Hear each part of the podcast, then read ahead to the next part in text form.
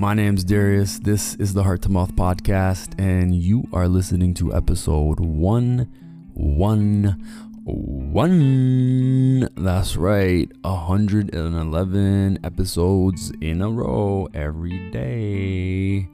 On today's episode, we will be talking about the importance of setting boundaries especially boundaries with your parents. Anyone know what I'm talking about?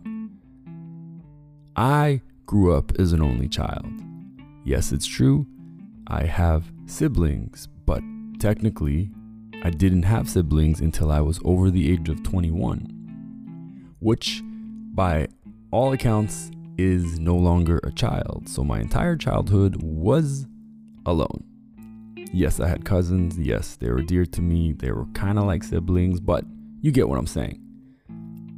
Why I'm bringing that up is because there is a special attachment a child, an only child, has with their parents. Yes, you can get extra attached regardless of being an only child or not. But as I got older, as I'm getting older, I'm realizing that there are certain responsibilities that perhaps might not be as heavily weighed on a family with several children. And so I think that has been one of the factors that has led to my lack of making boundaries with my parents. And this is a very new thing for me. This was sparked by a conversation I had with someone who grew up in a very similar upbringing to me and is also an only child. And just straight up told me, you know what? You know, you don't have to have a relationship with your parents. Specifically, she said, your father. I'm like, what do you mean you can't? What? What are you talking about? She's like, it's not a necessity.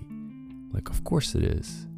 She's like, no, it's not. And this particular person has actually cut off all relationships with her father, including not inviting her father to her wedding.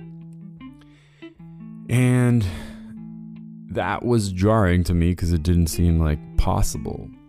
But it was a reality check that nobody mandates that we have a relationship with anybody in the world. And if we choose to have a relationship with our father, our mother, our brothers, our sisters, our grandparents, our boss, our spouses, our ex spouses, whatever the hell it is, that is a choice. Don't forget that shit. You know, so if you're going to choose to do that, make sure you consciously choose to do that. Make sure you set boundaries because it's not unconditional. I don't believe in this unconditional love shit. There need to be conditions to everything. If someone is harming you, if someone is causing hurt and danger to your life or those that you are responsible for, say your children or your business, you sure as hell have the right to cut that shit off. So there is a condition. There needs to be at least a couple of conditions. And from my experience, my recent experience of being able to set boundaries with my two parents, who I love dearly, created this moment. It wasn't yelling, it wasn't screaming, it was just saying, this is what I need. This is why I need it. I care about you. You are important to me, but I'm not going to just sit here taking shit. And for the most part, both of them were like, okay. You know, one of them was a little more difficult than the other. No need to name names. But I think it was a moment with where my adult parents kind of saw and witnessed adult Darius for maybe the first time ever. Again, my intention was in no way to chop them down, in no way to disrespect them, in no way to start a fight with them. It was simply to state my needs, my boundaries, and my hard nose. So, just a reminder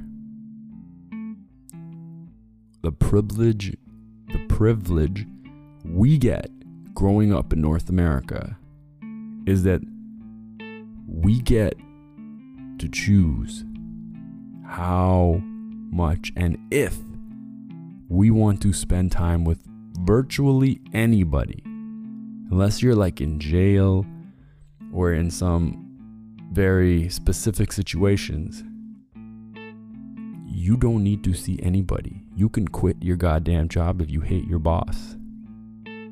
You can quit school if you hate your teacher. You can break up with whoever you want if you really want to. That's your choice. There are places in the world where it's not a choice.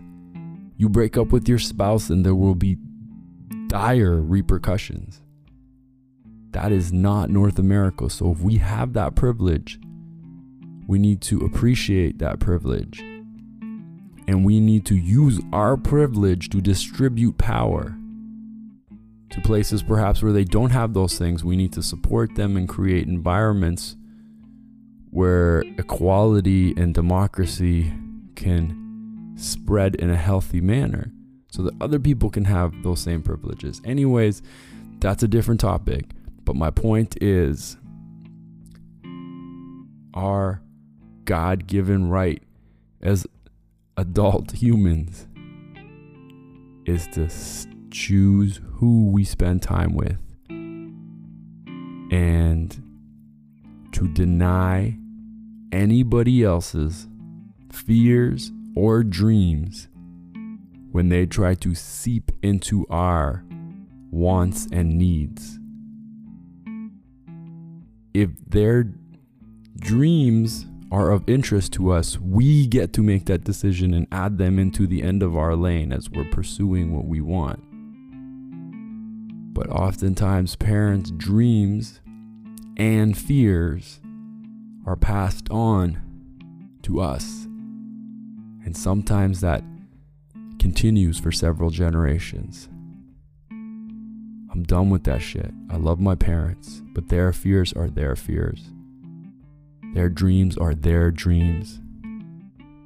And I'm going to live for me my soul and my heart.